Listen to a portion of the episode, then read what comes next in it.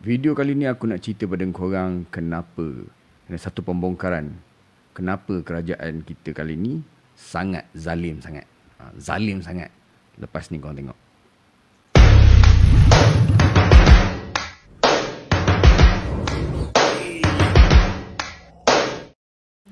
Assalamualaikum warahmatullahi wabarakatuh.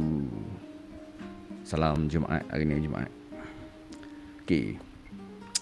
So ada beberapa uh, macam mana nak cakap beberapa video yang aku tengok dekat dalam uh, dekat dalam uh, Facebook, dalam YouTube uh, orang mem- mem- mempertikaikan kerajaan. Sebenarnya banyaklah semenjak raya ni hari ni raya kedua.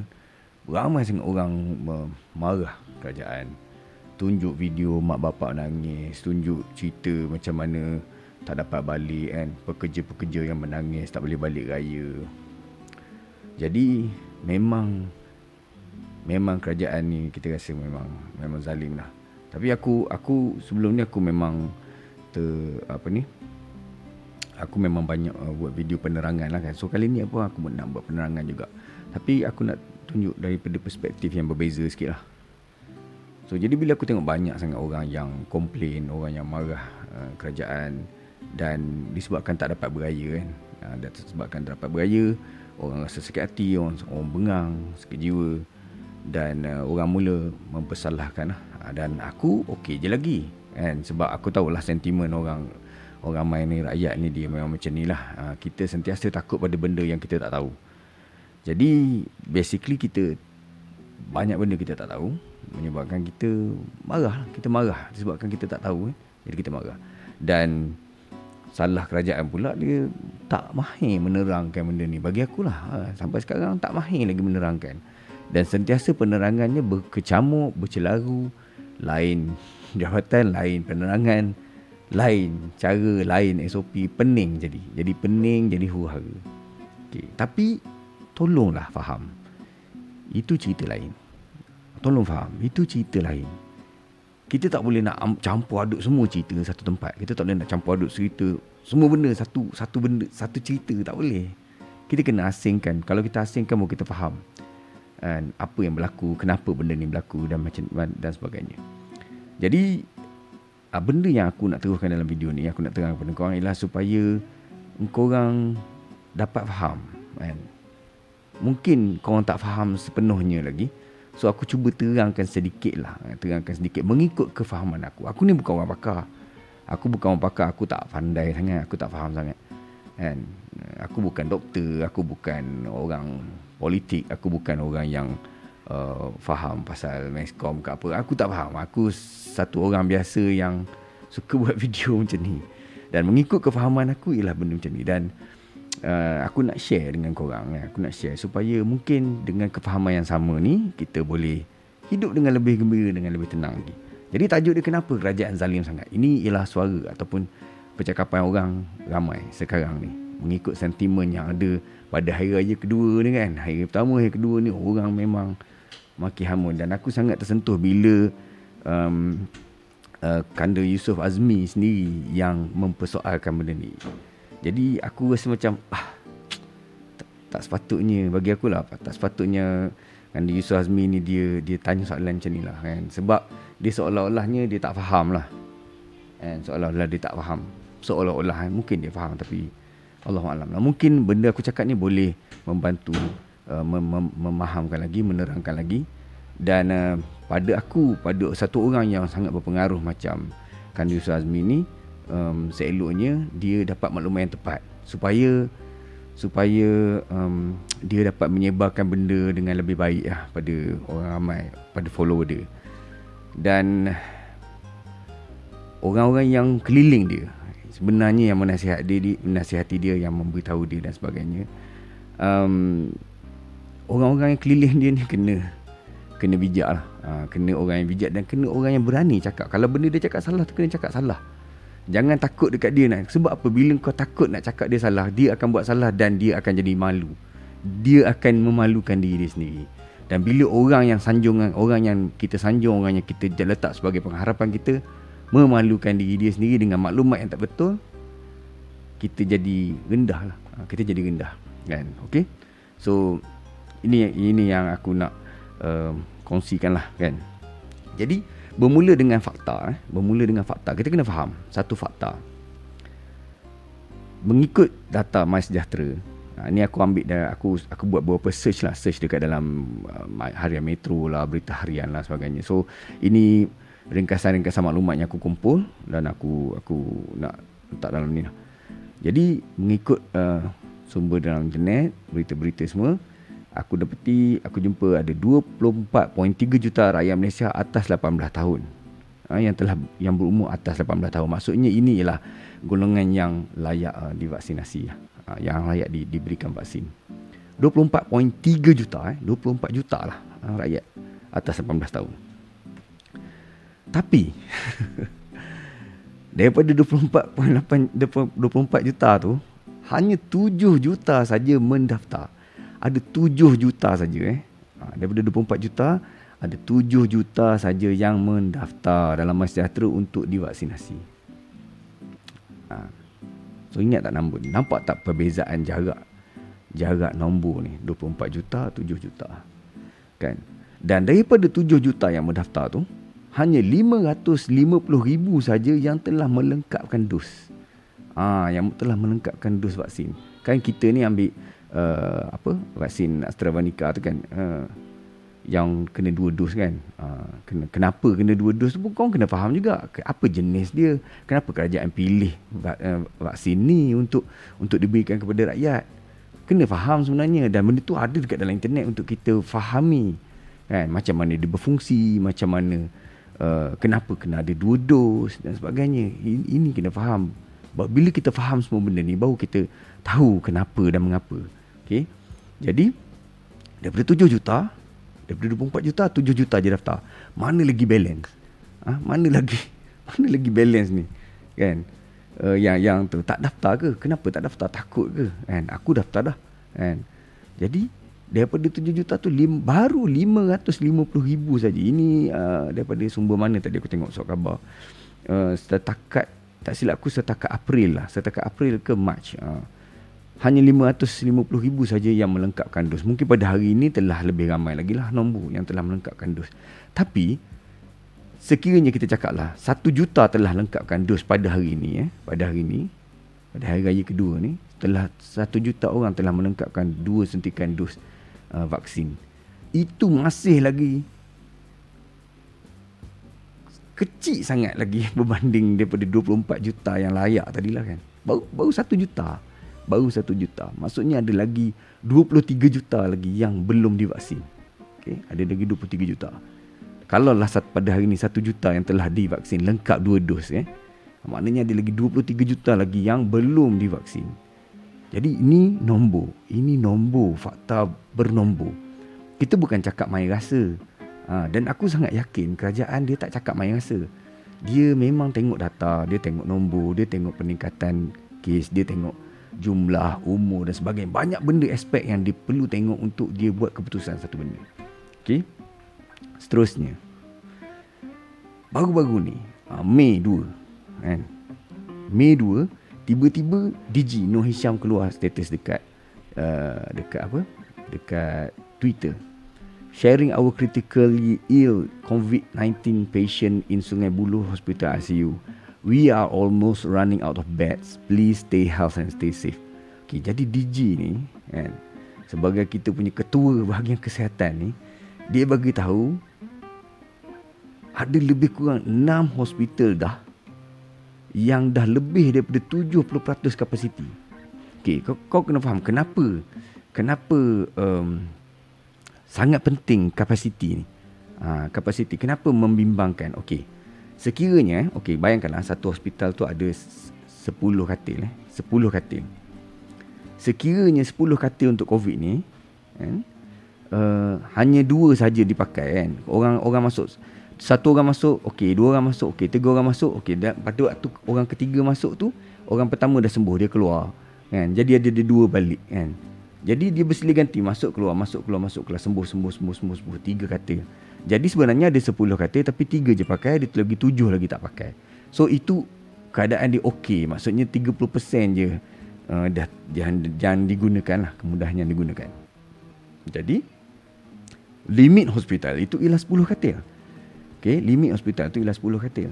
Jadi sekarang ni DG cakap dalam dalam berita ni dia kata ada 6 hospital sudah lebih daripada 70% kapasiti. Maksudnya ada lagi 3 katil saja lagi. Ini sebagai contoh sebenarnya katil tu banyak lagi bukan satu hospital ada 10 katil je. Ha kan ada yang luas sangat kan. Kan. Jadi sudah ada ada 70% seolah-olahnya contoh ada 7 dah katil dipakai kan dan ada lagi balance 3. Dan sekiranya katil tu dah sampai 10 penuh dirisaukan bila datang lagi penambahan baru, pasien baru dah tak boleh masuk dah. Dah tak ada katil.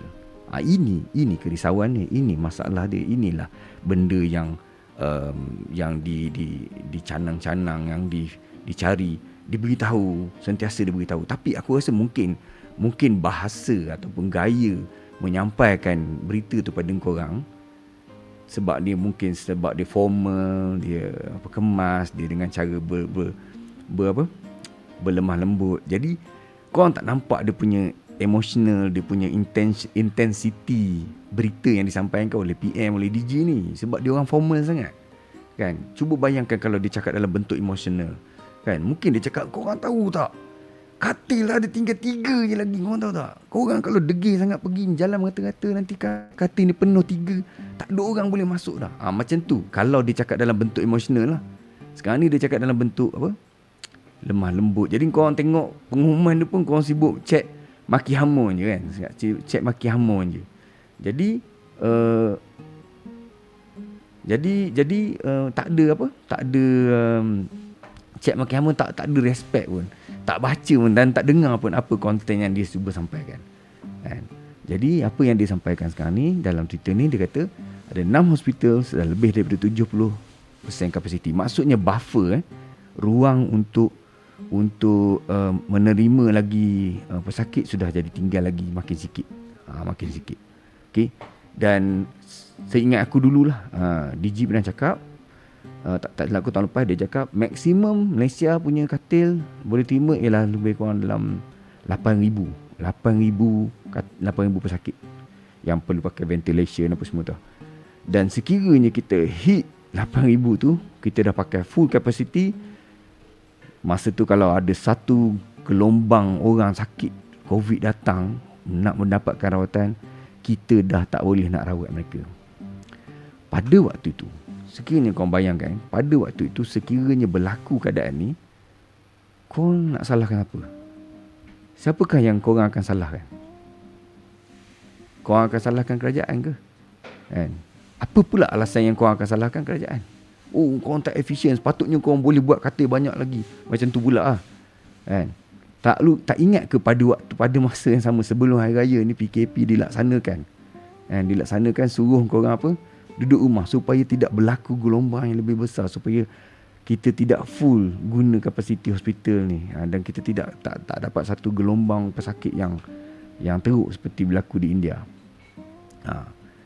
Kau bayangkan tadi nombor ingat tak nombor tadi daripada 24 juta tu kan baru ada satu. Ada ada orang cakap dalam video dia cakap apa?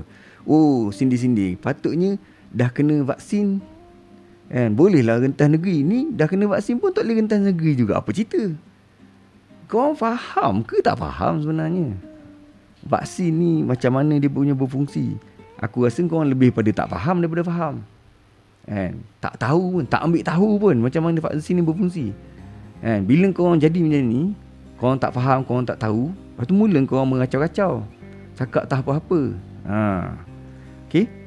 Jadi ada satu video ni lah. Jadi video ni uh, dia aku dia ceritakan pasal uh, jenis-jenis uh, vaksin.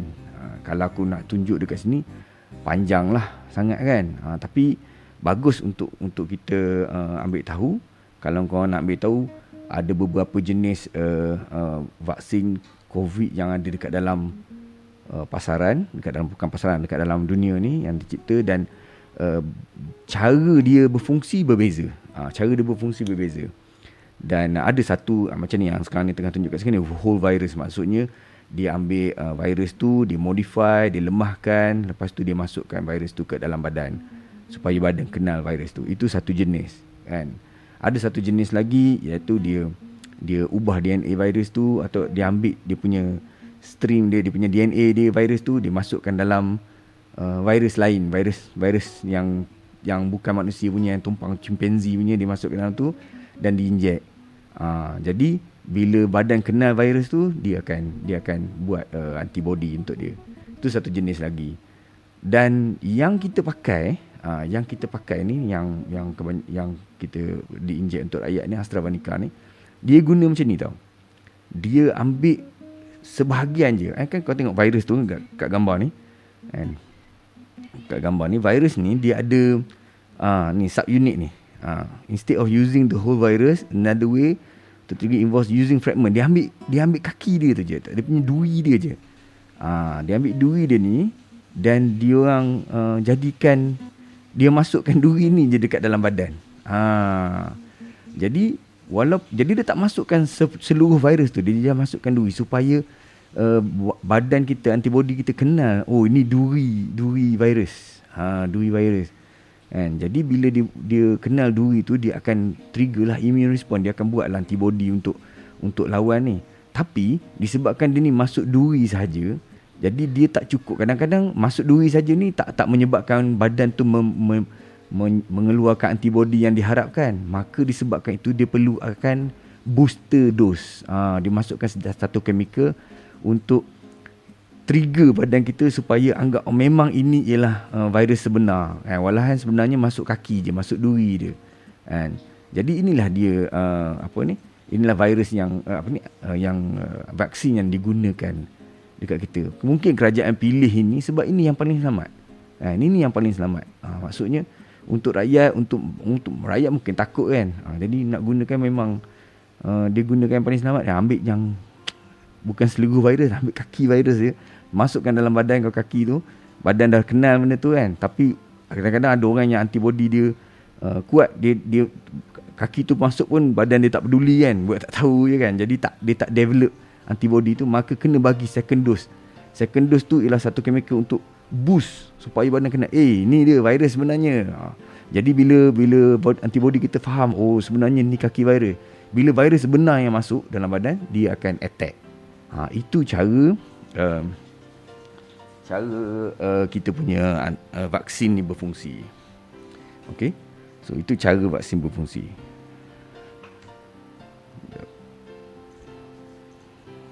Okey.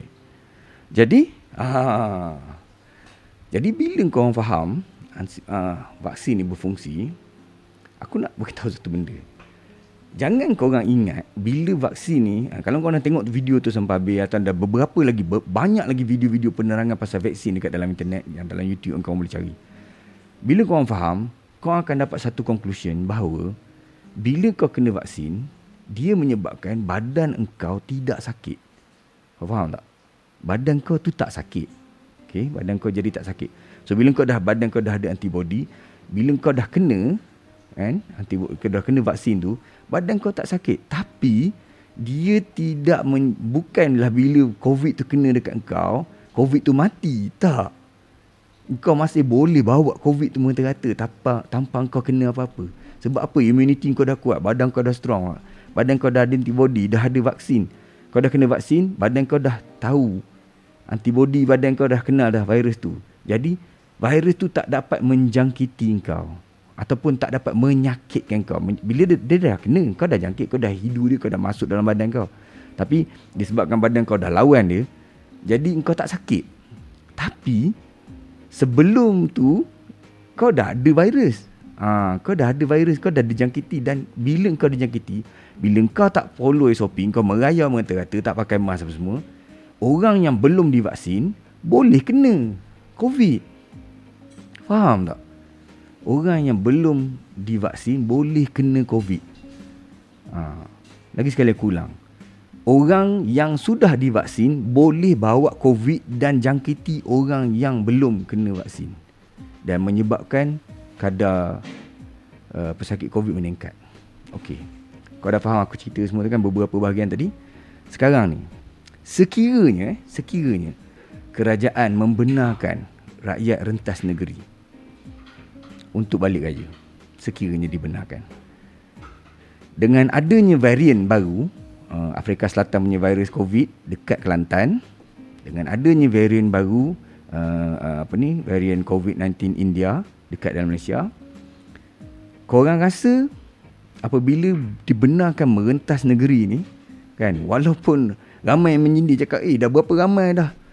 Kena vaksin pun tak boleh kak kata penipu hari tu cakap apa boleh dah kena vaksin boleh rentas negeri. Ni memang penipu punya kerajaan. Ha, kau cakap macam tu kan kerajaan penipu.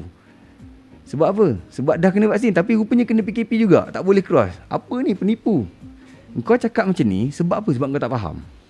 Ha, sekarang ni bila aku dah explain macam ni kau faham tak? Kalau lah dengan nombor tadi berapa? 24 juta rakyat 24 juta rakyat nak cross eh 24 juta rakyat yang dah dah ambil berapa? Yang dah ambil dua dos satu juta je yang dah ambil dua dos. Okey? Dan bila raya kalau kerajaan buka sempadan semua boleh cross ke hulu kilir kau rasa penuh tak hospital kita? Lu kau fikir. Baru satu juta. Lainlah kalau cerita okey. Kan, lainlah kata, sudah 22 juta orang rakyat Malaysia telah divaksin. Okay? 22 juta telah divaksin, lagi 2 juta aja yang tak divaksin. Okay. So, lepas tu tiba-tiba kerajaan buat PKP tak bagi rentas negeri. Ha, logik lah kau marah, logik lah marah.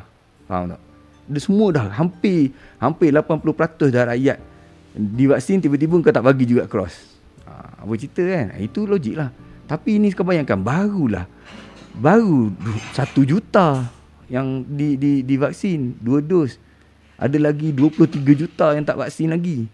Lepas tu dalam keadaan masa yang sama AstraZeneca baru yang kita pakai ni yang kita injek ni tak berfungsi lagi lawan COVID Afrika Selatan tu. Tak boleh lawan lagi. Sebab Afrika Selatan punya virus COVID ni baru, varian baru. Dan varian tu ada dekat Kelantan. Dan tengah berkembang, tengah merebak dekat Kelantan. Dan kita tahu orang Kelantan semua ni uh, dia dia orang ni apa? Uh, perantau-perantau yang hebat. Dan seluruh Malaysia ada orang Kelantan. Dan bila raya, seluruh orang Kelantan balik kampung. Ha, kau bayangkan kombinasi ni semua. Kan? Kombinasi ni semua. Jadi sebenarnya kau nak cakap kerajaan zalim ni dia benarkan kau untuk cross zalim ke ataupun dia tak benarkan kau untuk cross itu zalim. Mana satu yang zalim sebenarnya? Cuba kau fikir-fikir sikit kan? Aku bagi Kefahaman lah Jadi benda-benda macam ni ha, Memanglah dipertikaikan SOP Pasal hospital Kenapa masjid tak boleh masuk Kan? Mas, Benda yang sama juga Masalah yang sama juga. Kau guna point yang sama Point ni vaksinasi belum sempurna Belum cukup lagi. Program vaksinasi negara ni baru 1% atau 2% saja pun baru berlangsung. Belum seluruh lagi rakyat yang dapat kan? Ataupun you know, mungkin maybe 10% lah maksimum pun yang sedang berlangsung. Bukan semua rakyat yang dapat kan? Jadi sabar dulu tak boleh lagi. Kebetulan kena pada, pada masa raya. Kebetulan kena masa pada raya ni. Bila kena tayang raya ni memang orang marah lah. Ha, aku faham kenapa orang marah. Tapi orang kena faham lah kenapa kenapa kerajaan buat macam tu. Kenapa keputusan itu dibuat begitu. Kan? Memanglah eh, kalau kau cakap eh kerajaan menteri punya SOP lah yang ada menteri yang langgar SOP lah apa. Betul. Kau tak salah. Kau tak salah. Ada artis langgar SOP lah, menteri langgar SOP. Betul. Itu semua tak, adalah betul dan kau orang tidak salah untuk marah. Tapi kau orang tak boleh kapuh dia jadi satu cerita. Itu cara tak cerdik. Jangan kapuh satu cerita. Itu cerita lain. Ni cerita lain. Lain-lain cerita. Kita treat accordingly. Treat lain-lain. Ha, ni cerita pasal menteri ni, lain cerita dia. Pasal cerita eh, artis ni lain cerita dia. Jangan kau kapus sekaligus. Bila kau kapus sekaligus kau pening. Kau pening, kau emotional, kau tak faham, kau mula mengacau. Ha, jangan mengacau. Kita cakap guna fakta, kita cakap guna kefahaman. Ha, benda yang kita tak faham, kita dapatkan kefahaman dulu. Tengok video dekat dalam YouTube ada dekat dalam phone kita kita buka je, type je. Uh, apa ni vaksin AstraZeneca berfungsi bagaimana? Type je. Kan? Apa jenis-jenis COVID? Macam-macam ada. So aku nak buat video. Kenapa aku buat video ni? Sebab aku tengok tak ada video penerangan dalam bahasa Melayu. Supaya orang senang faham. Jadi aku aku buatlah satu video kan. Mungkin dengan video aku ni korang boleh faham. Dan bahasa aku ni lah bahasa macam ni lah. Dan aku sangat-sangat nak elak lah orang-orang yang kita sanjung. Orang-orang yang kita sanjung. Harapan kita ni bercakap benda yang boleh memalukan dia. Boleh menjatuhkan dia. Uh, kita tak nak macam tu tolong eh orang-orang keliling-keliling eh, keliling-keliling orang yang kita sanjung ni tolong persiapkan diri anda dengan maklumat yang betul juga, uh, maklumat yang tepat, dapatkan kemahiran, dapatkan kefahaman yang betul sebelum kau orang menyuntik ideologi-ideologi ataupun uh, apa ni bisikan-bisikan pada orang-orang ni. Sebab kadang-kadang orang-orang ni kan dia dia mengharapkan orang keliling dia bagi information yang betul pada dia leader-leader kita ni. Uh, kalau kau bagi maklumat tak betul, apa benda dia cakap jadi tak betul. Uh, okay? Alright. Aku rasa tu saja uh, benda yang aku nak share aku harap kau faham. So key point dia ialah walaupun korang sudah divaksin covid masih boleh tumpang korang untuk jangkiti orang lain. Jadi walaupun kau dah ambil vaksin kau jangan ingat oh saya dah ambil vaksin patutnya saya boleh lah pergi balik kampung. Engkau boleh tidak sakit sahaja. Bila kau ambil vaksin ni engkau telah mengelakkan diri kau daripada menyelamatkan diri kau daripada tidak sakit Faham tak? Dia bukan untuk mengelakkan kau daripada COVID tu bila dia nampak kau, oh dia lari. Tak. Bukan. Bukan. COVID tu dia nampak kau, dia jangkit juga. Tapi bila dia dah masuk dalam kau, alamak dah ada vaksin. Ha, dia pun gagal lah dekat situ kan. Memang dia dia dah dia dapat jangkiti kau. Tapi dia gagal lah. Dia tak gagal menyakiti kau. Kau tak jadi sakit. Faham tak? Ha, tu bahasa senang dia. Tapi dalam dalam masa dia menjangkiti kau tu, Engkau boleh menyampaikan benda tu pada orang lain. Kalau kau tak ikut SOP Tak pakai mask Tak pakai sanitizer dan sebagainya Kau boleh menyampaikan virus tu pada orang lain. Itu yang kerajaan nak block ni. Dan sekarang ni ada varian baru Yang vaksin tu tak mampu nak handle lagi. Vaksin yang kita dah ambil ni Yang sejuta orang dah ambil tadi tu kan Tak mampu nak handle lagi tu. Vaksin, uh, Varian baru tu. Disebabkan itulah maka kerajaan buat. PKP 3.0 So aku harap kau orang faham lah. Ha, Aku harap kau orang faham. Jangan marah-marah Jangan tenang. Relax, relax. Kita semua nak selamat. Kita semua nak selamat Kita semua nak nak tenang Kita semua nak bekerja. Kan? Aku tahu ekonomi dan sebagainya Tekanan ekonomi Orang berniaga dan sebagainya. Faham? Tapi itu ialah cerita yang berlainan Dan perlu diuruskan secara berlainan. Kita jangan nak kapuh sekali Dan kita cakap kat kerajaan Nah selesaikan benda ni. Tak kita sendiri kena ambil tanggungjawab lah. Apa yang kita boleh tolong kapasiti kita kan sebagai orang biasa, orang awam. Engkau kerja sebagai apa? Apa yang kau boleh tolong dalam situasi ni? Jangan kita ambil dan kita kita serah je semua suruh orang lain yang handle. Janganlah macam tu. Kita lah tengok apa benda aku boleh buat untuk tolong situasi ni. Dan pada masa ni ialah untuk aku untuk tolong belak ber, untuk tolong menjayakan benda ni ialah stay dekat rumah. Stay dekat rumah, jaga SOP. Alright, itu saja benda yang aku nak kongsi. Harap-harap benda ni bermanfaat untuk korang. Semoga korang semua uh, dapat manfaat daripada uh, video ni lah. Alright, terima kasih. Assalamualaikum. Selamat Raya. Bye-bye.